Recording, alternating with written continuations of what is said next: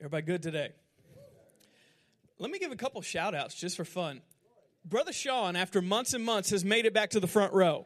So let's give it up for Brother Sean for that. He made it. You made it, Brother Sean. You're back. You got a tie on, rocking some tennis shoes with the dress clothes. It's pretty awesome. So, Brother Sean is back on the front row. Uh, so, just wanted to give you a shout out, Brother Sean. Also, I was thinking, you know what? I saw Anthony here on the front row. This is awesome. Think about God sent Anthony all the way from Nigeria to us, and he wasn't just sending him to IUS. Think about the divine guidance of God. And I was just looking at you during the offering. I was like, man, this is awesome that Anthony's sitting on the front row. So let's just give it up for Anthony for being here. Come on, we love you. I was thinking, man, that's awesome. You know, because how in the world could you go, come from Nigeria to southern Indiana? I mean, of all places. But God knew what he was doing.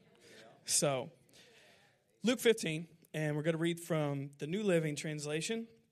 We're going to start in verse 11. It's a very familiar uh, passage for most of us about the prodigal son.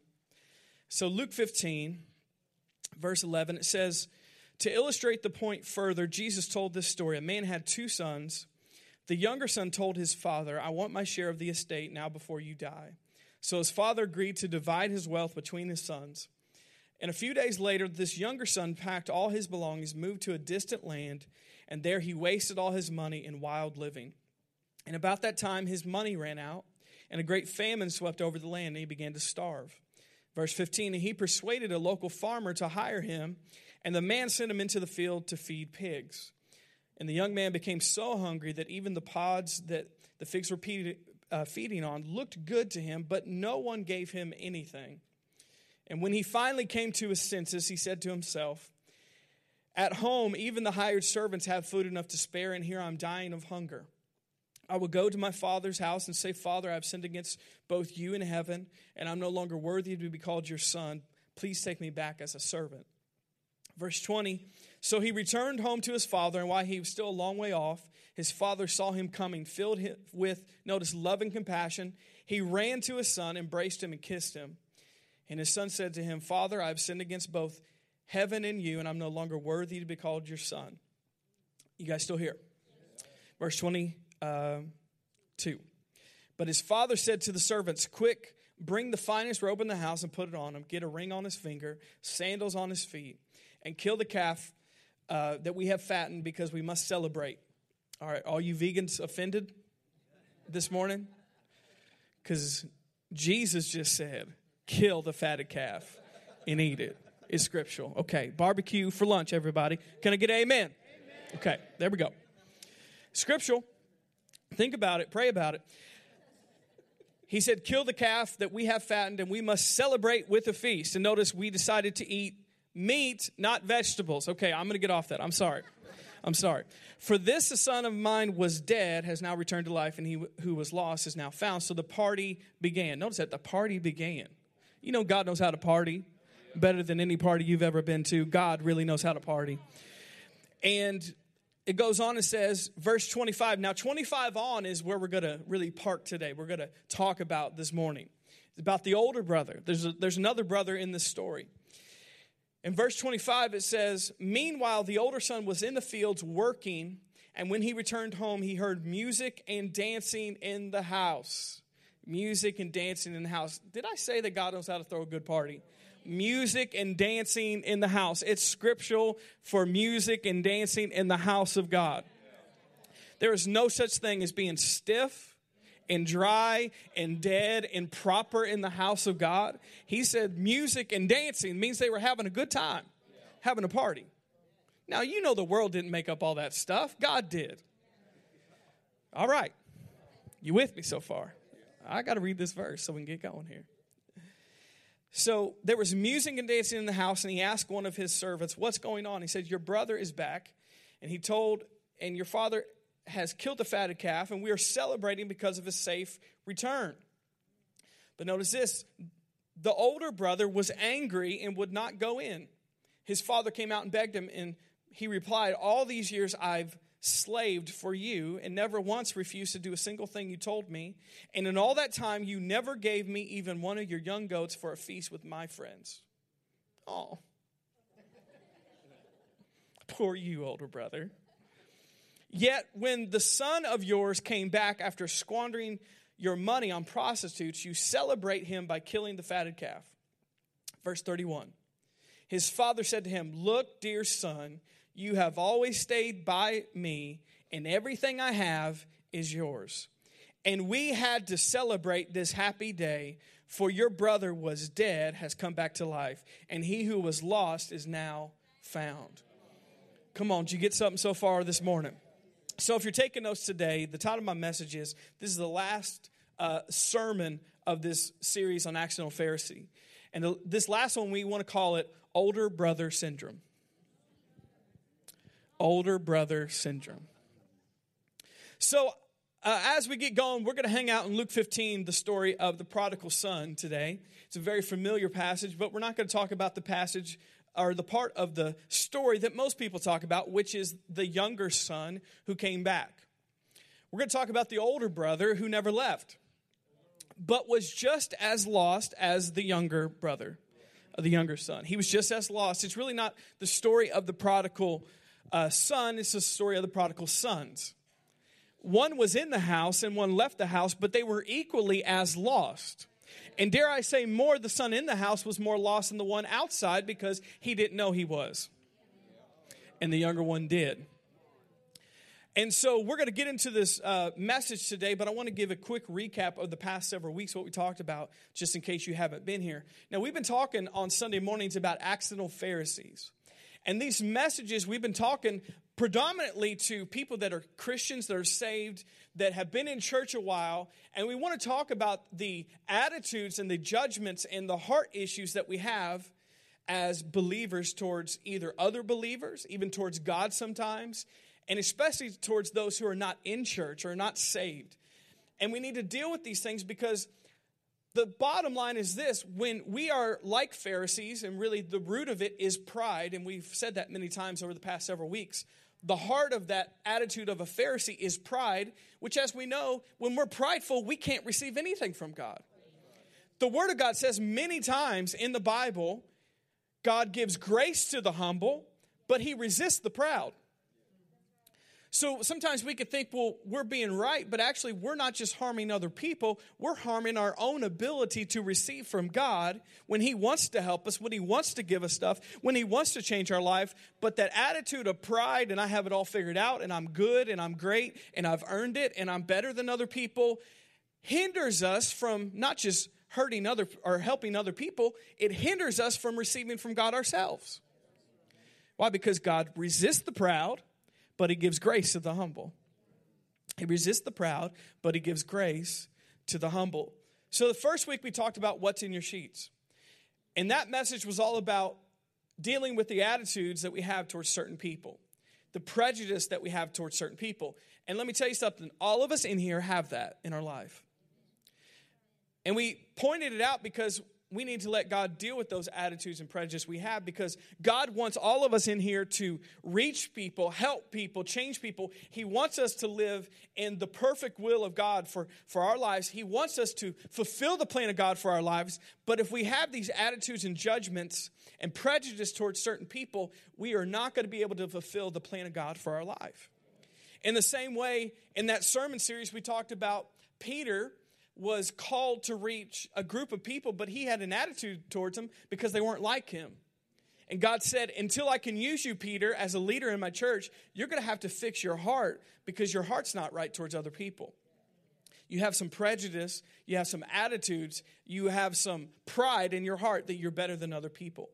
Now, we, we talked about that the first week, and I know all of us probably went home and we could pinpoint at least one or two things that are in our lives. And and we mentioned some of those things. Some of those things could be hot button issues in Christianity, but you know, we, we discussed a lot of things, not just the race issue or, or, or being uh, different genders, but we talked about things like people that don't look like us, that don't talk like us. Maybe they're poor, maybe they're rich. We talked about people that are, you know, maybe sexually they're, they're homosexual or they believe in something different than us. There's different things in the church and the body of Christ that are considered things that people avoid more than other things.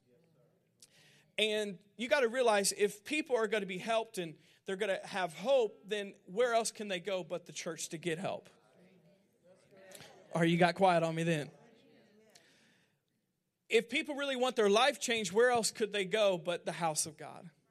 Where else could they go to somebody like you and I that can know to show them the way to God? Show them the way. And that's what happened with Peter and this story with Cornelius. Cornelius was seeking after God, like a lot of people in this world. They're seeking after God, but they don't know the way to God. They don't know how to get in a relationship with God. They don't know how to get their life right. And they need somebody to show them the way. That's why God put Peter in their life. But you know what? God will send people to your life that are like that. That, you know what? They're searching, they're looking, but maybe they don't know where to go yet. So if we shun those people and, and walk around those people, and, and exclude those people because our own prejudice and attitudes. And trust me, those type of people, you fill in the blank, whoever that is for your life, they will make you feel uncomfortable. And actually, that's a good thing. Because God is trying to get us out of our comfort zone. He's trying to, to get us beyond the four walls of the church. He's trying to get us out of the Christian bubble that most of us live in so we can actually reach people that need help, that need healing, that need hope. Come on, you get something so far. I'm just recapping right now, but this is not even the message. So we talked about what's in your sheet. The next week we talked about Jesus and the Pharisees. And we talked about the vast difference between Jesus and religious people. Because there's a big difference between religion and Jesus. And most people don't know the difference. And especially people that come into church, they associate more with religion than Jesus. That's why they don't want to be here. That's why they don't want to be around Christians because they've seen religion, but they haven't seen the real Jesus. So when we talked about that, we talked about how the, there's vast differences between religion and Jesus, and we want to model our lives around Jesus but most of the time, honestly, a lot of us, our tendencies are more in line with the Pharisees, with the way we treat people and see them. So we needed to see what the heart of God was because Jesus came to reveal the heart of God. And last week we talked about the Pharisee card. We talked about Paul and how he was a Pharisee before he got saved. He was a very religious person, but he said in Philippians, and we, we stuck there last week and we really got into that story is Paul said, everything before Christ meant nothing to what Christ has done for me. All my religious background, all my being from the right family, all my education, all my upbringing, everything apart from God meant nothing. And so we talked about that just in our personal life. Sometimes we, we try to hold on to things to make us right with God or better than other people, but at the end of the day, all of us, apart from God, are nothing and can do nothing of significance. And we have to see ourselves like that. Notice, because that's a humble attitude towards God, and that's when God can help us. Because when we're prideful and act like we can do it on our own, guess what? God will let us try to do it on our own because we have our own free will. But God, notice, He resists the proud, but He gives grace to the humble. And so we need to realize anything that we've done in this life, we can't hold on to it, whether that's you know, I've been raised in church my whole life. I try to read the Bible. I try to be a good person. I try to walk old grannies across the street. You know, I give cupcakes to my neighbors. You know, whatever you trust in. Those are good things, but they don't make you right with God. And they don't grant you any more favor in heaven. The bottom line is only what Christ has done for us is what matters. Everything else we got to count as worthless. Are you here this morning? So, this morning we're going to end with this message about the older brother. And the older brother really embodies all the rest of these things we talked about the past several weeks. So, let's look at Luke 15 again. Luke 15.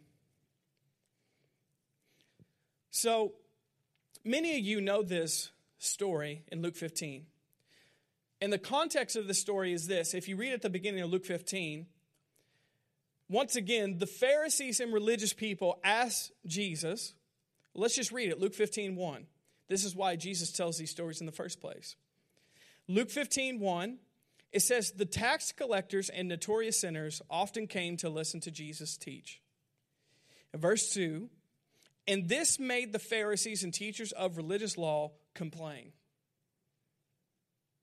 They made him complain, made him upset that he was associating with such sinful people and even eating with them. So that's the reason why Jesus tells these three stories, is because he was trying to help people who needed help, and religious people didn't like that.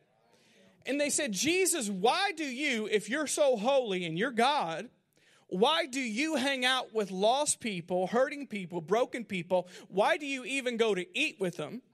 And what he said was this All right, that's a good question. I'm going to tell you three stories. And Jesus did this a lot in the Gospels. He told, told parables, which parables are a story to explain what he's doing, a story to make people understand what the meaning of this lifestyle or a teaching pertaining to the kingdom of God or what God is like, he would give them a story. And how many know a lot of us relate to stories better than somebody just teaching us? We all like stories. So Jesus was a master teacher and he told stories. Par- they called parables in the, the Gospels, but they're stories. Jesus told three stories. He told the, the story of the lost sheep, he told the story of the lost coin, and he told the story of the lost son. Now, we just want to focus on the lost son. That's what we're talking about today. So, what happens in this story is this there is a father and there's two sons. A father and two sons, which that's significant because we know the father that is supposed to be portrayed as God in this story. But then there's two sons. The one son being somebody who knows that they're lost, knows that they need help, and the other son being the Pharisee or the, the religious person of that day. But we could be in that same category. Like I said, it could be the parable of the two lost sons, not just the one lost son, because both of them were lost. So, what happens is in this story, he says, all right, Dad, I want you to give me all your money that belongs to me, and I'm going to go live my own life, do my own thing, like a lot of people want to do, apart from God. I want a life without God. I think I'm missing out on something. You ever heard that from anybody? I, am missing out on something. The, the, the church is restraining me. God is restricting me. I can't have fun. I'm missing out on what the world's really offering. So I just need to spread my wings and fly spread my wings and fly. I need to sow my wild oats. I need to just I need to just get out, you know, and just find myself. Myself. That's your problem in the first place. Yourself. I love that. I need to find myself. You don't need yourself. You need God, person. You don't need yourself. Why are you trying to find yourself? Are you in there or not? I mean, come on. But people say, I need to find myself. Meaning, I want everybody to leave me alone so I can do what I want to do. Translation. That's translation. Okay. I've been in youth ministry for 10 years, so I figured that out by now. Translation means, I want to do what I want to do, don't talk to me about it. End of story. So he said, I want to find myself, Dad. I need to find myself. I need to find myself, Dad. And you know what the dad was? A father like God is. He said, Okay, Go do it. You know, God's given us a free will. We can do whatever we want to do. Even if He doesn't want us to do it, even if He knows it's going to hurt us, He's still not going to control us because He's given you a free will to do what you want to do. He has. And many people ask questions about, like, well, why did God do this in the world and why did God do that? People have a free will to do what they want to do. And if, if they want to do something, even though God knows it's going to hurt, He'll give you that ability to do that. How many parents are in the house this morning? You know the same thing. You can't make your kids do anything, especially when they get older. You wish you could. You try to. Mom still tries to all the time. But she can't. No, I'm not saying that. She tries to. I listen to her sometimes. But you know, as a parent, you can't make your kid do certain things. Why? Because they have a free will, they have a free choice. Same way with God. God loves you. God doesn't want you to do certain things because He knows it's going to hurt. Just like you telling your kid, don't do this, and then they get hurt, and you say, I told you not to do that, and you did that. Same way with God. And so that's what the father in the story, he is supposed to be God in this story. And he says, Son, okay, I'm going to give you your money. You can go do what you want. And he went away. He went to a place uh, to party and to just live wild, get drunk, like he says, have prostitutes, um, do whatever he wanted to do, gamble. Thought he was living the high life, having a good time. But then something happened in the story. Eventually, the younger son who went away to do that, like everybody in life, the fun ran out. Um, the money ran out. Everything ran out, and he was in want. Which that happens for everybody on the planet. I don't know if you realize that. Some people sooner than later. But in everybody's life, there is a time that the fun runs out. Like, yeah, this is not too much fun anymore this is kind of destroying my life. It's kind of getting old. I know that there's something more. Now, what is that? That is the thing that God put in you from the beginning of time. That is that desire that He put in your heart for you to know Him. And there's nothing that can fill that void inside your life, in your heart. There's nothing.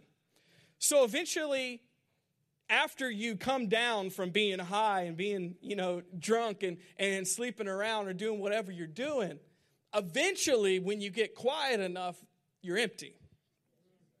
You're not fulfilled. So that's what happened to the younger son. He hit that point where he said, he came to his senses. I love that. He came to his senses. There's a time in everybody's life where they hit that. I just want to say in here for, for you in here that are believing for prodigal sons and prodigal daughters, there'll be a time that that happens for them. It might not be right this second, it might not be today, but trust me, they'll come back to God.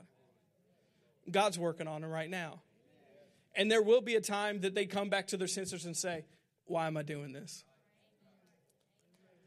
And so he came to his senses and notice he, he went to go, he was so hungry, he went to try to feed on what pigs feed on. And if you're a Jewish person, you're not allowed to eat what pigs eat or pigs. So that's about as low as you can go as a Jewish person, and that's the context of this story, and that's who he was. He was a Jewish young man. That's about the worst thing you could do. It was about the lowest point that you could get to to say that I'm not going to even eat a pig. I just want to eat what a pig eats because I'm so hungry, because I'm looking for something beyond what I have. He came to his senses and notice he went home to his father's house, but notice his attitude when he went home was humility. He went home and he said, Dad, I'm wrong. I need help.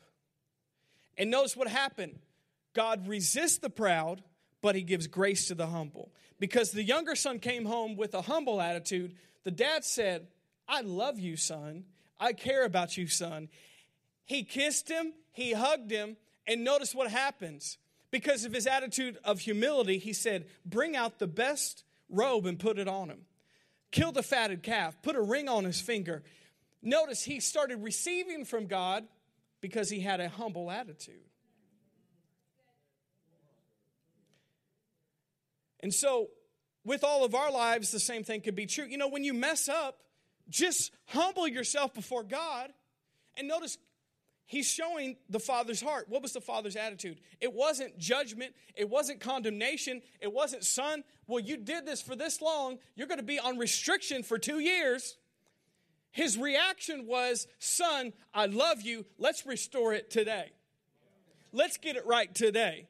Let's get you back on track today. Let's get the blessings of God going in your back, in, in your life today. Let's not wait for anything. And that is the Father's heart for all of us in here. When you humble yourself before God and you repent about something, He's not waiting on something to get, get you back into His life. He's not waiting on something. He's not putting you on a trial period to prove yourself. He said, let's restore it today. That's good news. It's good news. And that's the heart of the Father. He's not trying to drag out your judgment and your condemnation and, yeah, you did this, this, and this. Let's see the punishment because you deserve it. No, He says, if you come with a humble attitude, I can restore it today. I can start this process of restoration today. I can start bringing things back into your life today. Now, I'm not even supposed to be talking about the prodigal son today. I'm supposed to be talking about the other one. But you're pulling it out of me today. So, when we humble ourselves before God, we have that attitude. Notice He can start restoring us today. He can start doing things in our lives, and that's the Father's heart. He does, when we mess up, He doesn't want us to run away from Him. He wants us to run to Him, not away. And that's that's the tendency in all of us, just like it was in the Garden of Eden. Adam and Eve. What happened? They sinned, and they tried to bail from God. But how many know you can't run away from God? He's kind of omnipresent, so that means you can never run away from God, ever. So even if you try to hide behind a tree, He's there. Ta da, I'm here. Even if you flew to a, a, desert island in the middle of the ocean, in the middle of nowhere, guess what? When you get there, He's like, I'm here. You can't run because He's omnipresent. And so we see that happen in the beginning, and that's happened ever since. When we sin, when we mess up, our tendency, and notice that's not from God, that's from the enemy, we run away from God instead of run to God. You know, if Adam and Eve would have ran to God, it probably would have been a different story in the beginning. But they ran away. And so this is what this son was doing. His tendency was to run away, but when he came back and he humbled himself, God restored his life. So, what happens is they have this party for the son, a welcome home party, which would make sense if you really thought that your, your brother or your son was dead and he came back home, it would be exciting. It'd be like, You're not dead. We thought you were dead. Let's have a party. Let's have a good time. It doesn't matter what you did, it matters that you're back home now. And they started throwing a party. It said that they killed the fatted calf, so they had ribs. Once again, I want to emphasize that.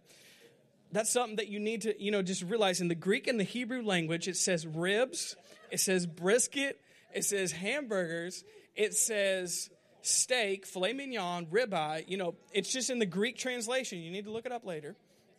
So, any good party, they're going to serve meat on the grill. Where we at in here? Come on. So you can imagine this. The older son, the older brother, is out in the field working while this is going on. He's working. Now, there's just a nugget right there. He's working. He's working. He's working. Now, that's what Pharisees and religious people are good at working for God, but never really having a relationship with God. Working this, this attitude and mindset of works. I have to work to be made right with God. I have to work to be a son. Notice he wasn't a son by his work, he was a son by his birth. Are you here this morning? And you're not a son of God by your work or your worth. You're a son of God by birth, not your worth. And that's why Jesus said you must be born again because you're born into this family. You don't work yourself into this family. Same way with God. You were born into this. And the older brother thought, I got to work to be right with my father. I got to work to be a son. But he was already a son. He already had all the privileges as a son, but he didn't realize it. So he's out in the field working, and imagine he's working, and they probably haven't done this in a long time, he heard the music crank up. Now they were bumping some music. They had some speakers. They had some bass. They were bumping some music, and he heard this music bumping, probably that Middle Eastern music going on. You know, I was about to sing some Prince of Egypt songs, but. Okay, something like that that was a really bad version of Prince of Egypt. But you know what I was saying. So, you know, probably people are doing that circle dance like that, like, hey, hey, hey, hey, stuff like that. So he heard this music bumping in the house. Not only does he hear the music bumping, he, he sees people dancing, people having a good time. Now he knows he's been with the dad this whole time. Nobody's having a good time when the older or the younger son's gone. They're not just rejoicing in general at the house. because his dad's probably heartbroken that his son's been gone. So this is different. So he hears the music, he hears, you know, the, the dancing, he sees the dancing, you know, he smells the ribs on the grill. Did I say that already? He smells, uh, is it lunchtime? He smells the, the ribs because you could smell it from a mile away. Kind of like this morning when I walked in, I smelled the bacon in that back room. I was like, thank God we're under the new covenant, not the old covenant. Because I smell bacon in the house of God. You could have got thrown out in the Old Testament for that. So, he was out in the field. He could smell all this going on, so he could see it, he could smell it, he was around it, and he was like, Well, what is going on here? I'm out here working. So, Luke 15, and we're going to start in verse 27. You still here today? He said, Your brother is back, and he was told that your father has killed the fatted calf, and we are celebrating because of his safe return. In verse 28, notice this the older brother was angry and would not go in, and his father came out and begged him. Notice that the older brother was angry and would not go in, and his father came out and begged him. Now, we're talking about the older brother syndrome today. Now, see if any of these things pertain to you, your life, or this attitude of being a Pharisee or being prideful. Some of these things we're about to mention in this story have everything to do with that religious, prideful spirit that we can all slip into. Like I said, we call it accidental Pharisees because nobody does that on purpose. Nobody gets there on purpose. Nobody says, I would like to be religious and a Pharisee. Nobody says that. But you slip into those attitudes. You slip into that pride. Now, everybody's done it, so let's just all admit it, including myself. And so, what happens when the younger brother came home and he got blessed and he was celebrated? The older brother was angry. He was angry. One of the first things I want to say today is this. In our lives, look, if you can't celebrate other people, then you might have a religious spirit. If you can't celebrate other people, their blessings, God did something for them, then you might be a Pharisee. You might have a little bit of pride in your life. Now, why did why did this this brother get upset about this?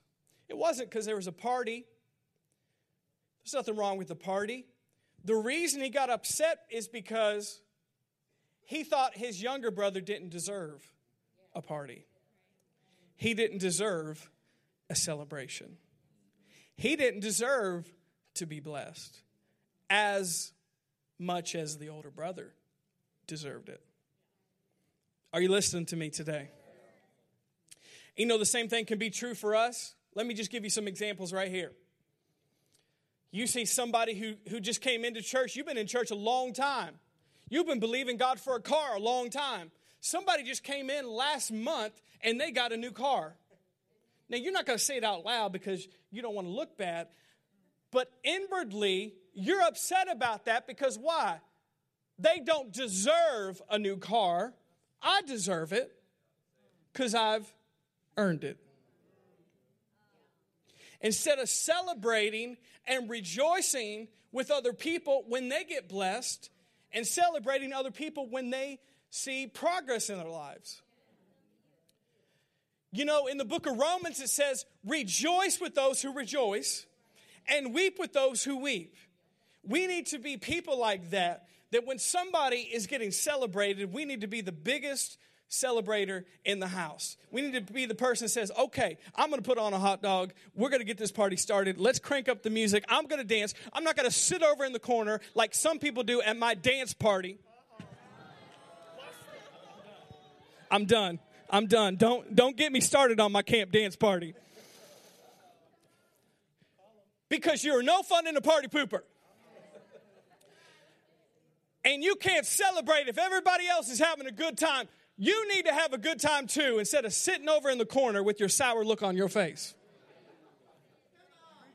Now, that doesn't just pertain to my dance party, that pertains to life. Think about this honestly. We can all say there's times in our life that stuff like this happens and we don't have a good attitude and we don't celebrate with other people. And the root of that is pride. It's a religious spirit. What is it? In your head, you wouldn't say it out loud. You think they don't deserve it and I do. Bottom line is, none of you deserve it, but God is gracious. That's the truth. Now, that's really the truth. But in our works mindset that all of us can slip into is they don't deserve it and I do. Now, here's something that even in my own life, you see somebody who, let's just say, somebody left church or somebody um, that used to be close with you that kind of walked away from God. Sometimes you'll hear back stories about how their life is going and it's not too good. What's your attitude towards that? I know a lot of you wouldn't say it out loud, but a lot of you, in your minds, you're thinking, good. They deserve that because of their attitude. Well, they walked away from God, so good. That's the consequences of it. All right, Pharisee.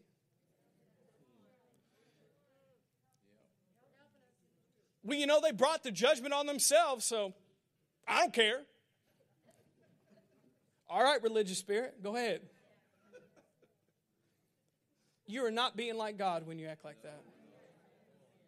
And that's not the heart of God when we think like that. Trust me, all of us in here have thought it before.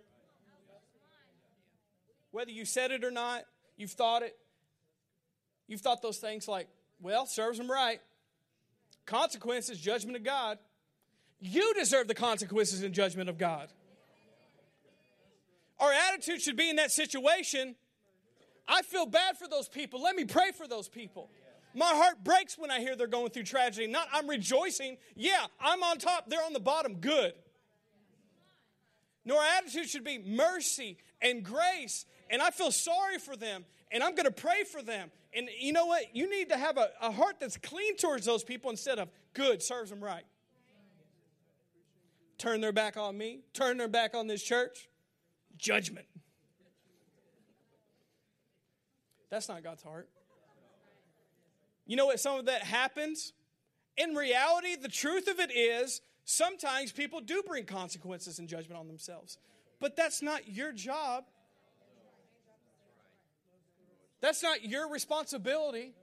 Your responsibility is to stay on the side of mercy, of grace, to keep your heart right, and realize, like it says in the New Testament, take heed lest you fall also all right, you know, you're walking good right now, but take heed lest you fall also. It's easy. We're on a slippery road here, folks. So let's not rejoice when somebody falls off. Am I getting too honest on a Sunday morning? I feel like I'm just getting a little bit too honest. I was with you the past couple weeks, Pastor, but you're pushing it today. So we think about this. Do we celebrate others or do we get angry when other people get blessed?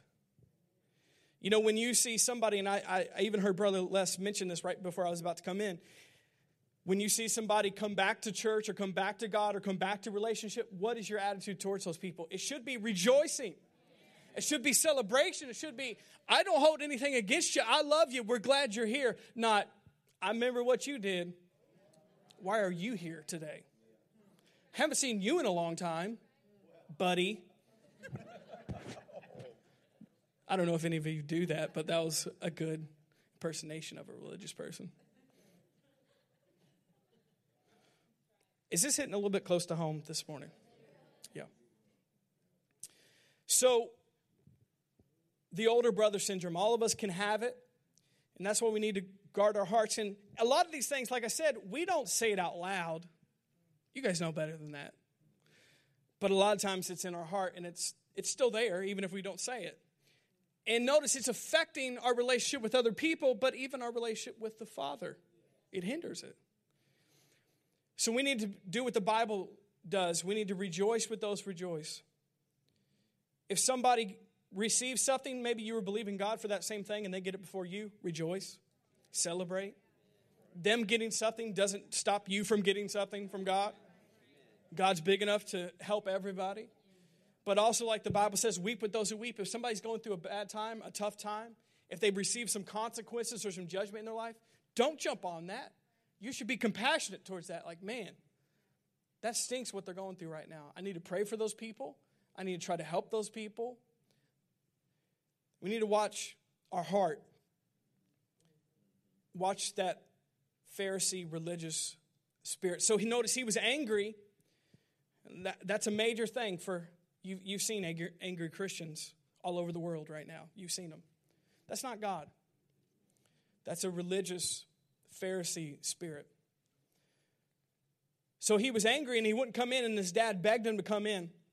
Verse 29, it says, But he replied, All these years I've slaved for you, and never once did a, I never once refused to do a single thing you told me. And all that time you never gave me even one young goat for a feast with my friends. Yet when the son of yours came home, notice your son, not my brother. Your son. Your son. Your son. How many times do we distance ourselves from people? Your son. No, it's your brother. Hello, somebody. You know, everybody on the planet, everybody that has received Jesus, they're not your enemy, they're your brother, they're your sister. You need to treat them like that. And when they're going through something, you're going through something. Let's not have this attitude, well, your son. No, it, it's, it's your brother. And he goes on and says, And your son came back after squandering your money on prostitutes, and you celebrate him by killing the fatted calf. We'll talk about that just for a moment here. We mentioned this last week, but Pharisees love to talk about their resume. Pharisees love to talk about what they did right and what others did wrong. And that's what he was doing here. Let's make me look great and let's like make my brother look horrible here. That's what a Pharisee does.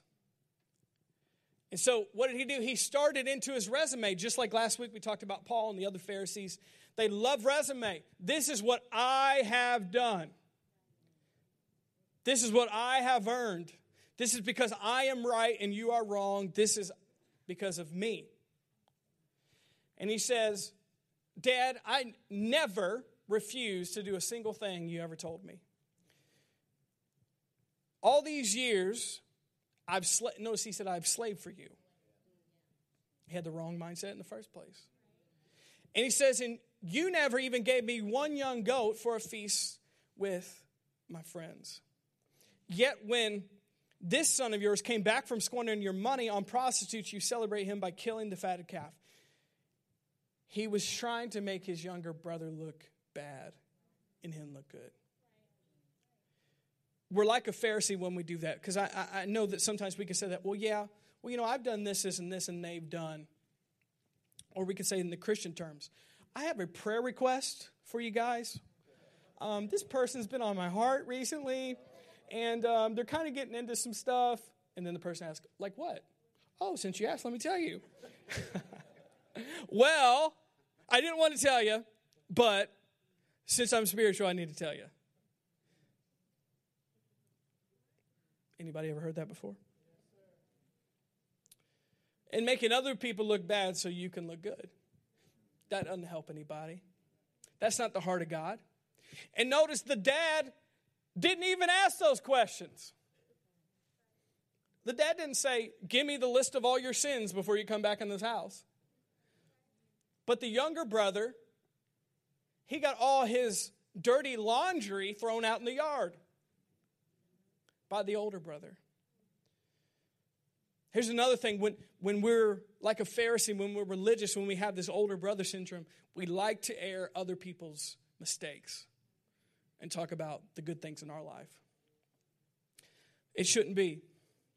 The Word of God says love covers a multitude of sins. your mistakes and your friends' mistakes is nobody else's business.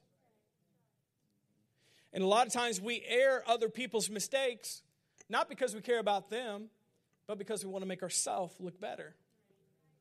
That's not the heart of God. That's not the love of God. Because it says the love of God covers. The love of God covers. So he gave him this resume and said what he'd done right and then what his younger son had done wrong. And notice what he had done to earn all these things and how the younger son didn't earn these things. We mentioned this a couple weeks ago the story of when Jesus said, Remove the log in your own eye so you can help the one with the splinter. Because you're trying to talk about other people, but God says, Hey, what? You know, you got a big old log in your eye right now, and you're trying to help everybody else at the eye doctor get something out of their eye, but you can't see yourself. And that's what was happening with this older brother, this older son. He was picking in his little brother's eyes and didn't realize I have a huge two by four sticking out of my own.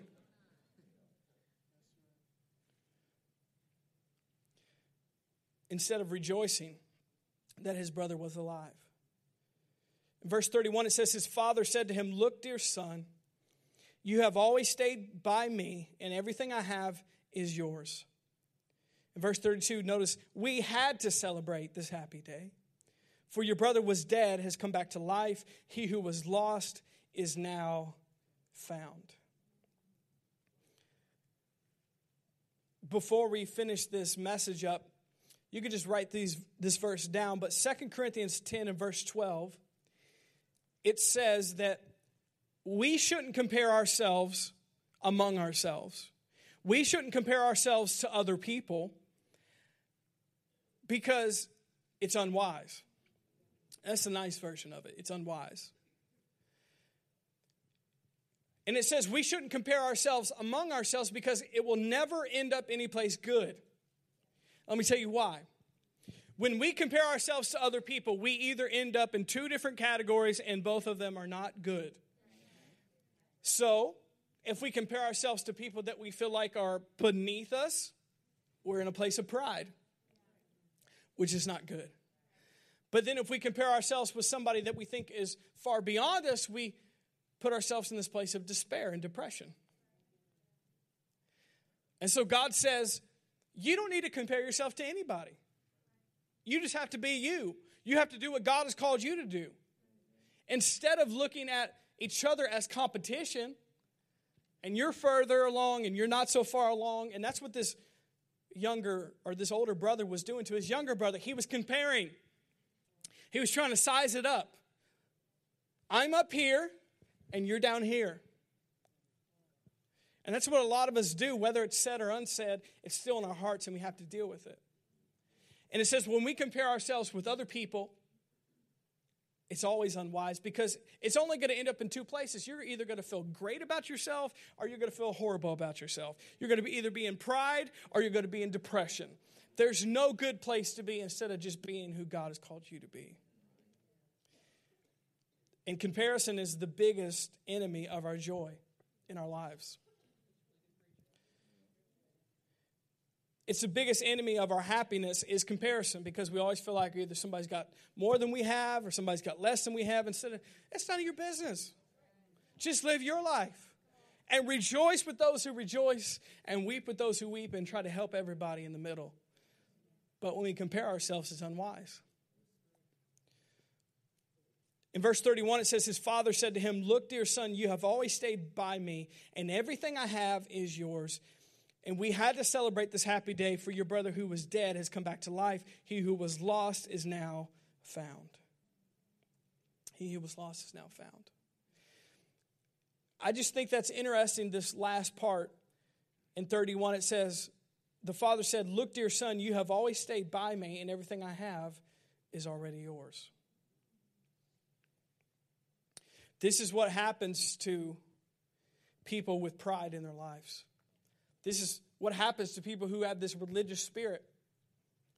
Not only do they hurt other people, but they can't receive from God themselves. he was in this house his whole life. He had all these privileges. He had all these things that he could have done. And he didn't receive any of it because of his attitude. Because of pride. Notice because God resists the proud, but he gives grace to the humble. The older son was there. He could have had a barbecue every day. He could have had a dance party every day. He could have received from his dad every day, but notice his attitude, he didn't receive any of it because of that religious, prideful attitude. And the dad said, What are you talking about?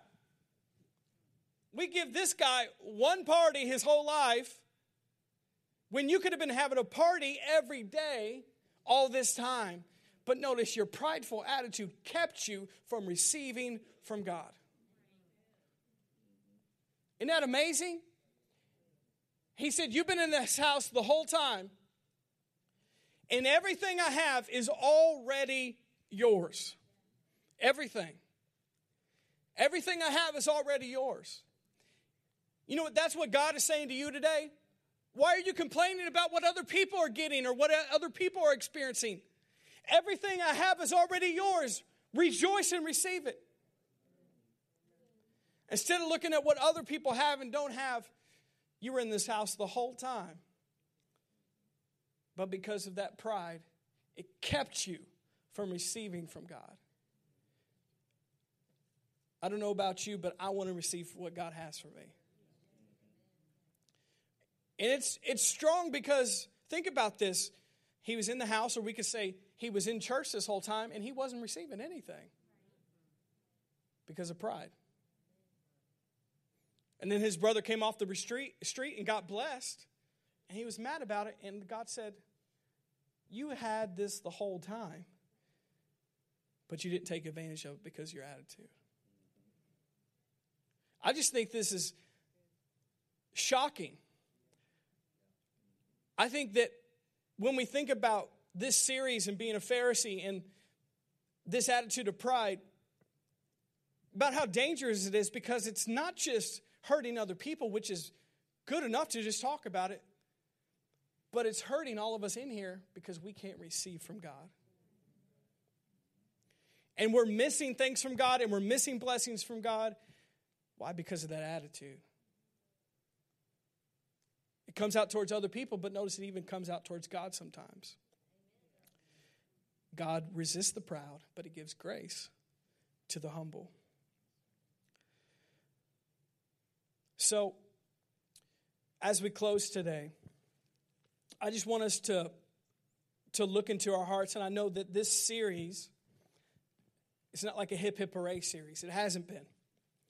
But series like this are actually sometimes better for you than other series that make you feel warm, fuzzy, you go get a Bentley next week. You'll go get out of debt. You know, all those series, and everybody's taking laps. Like, yeah, but your attitude stinks.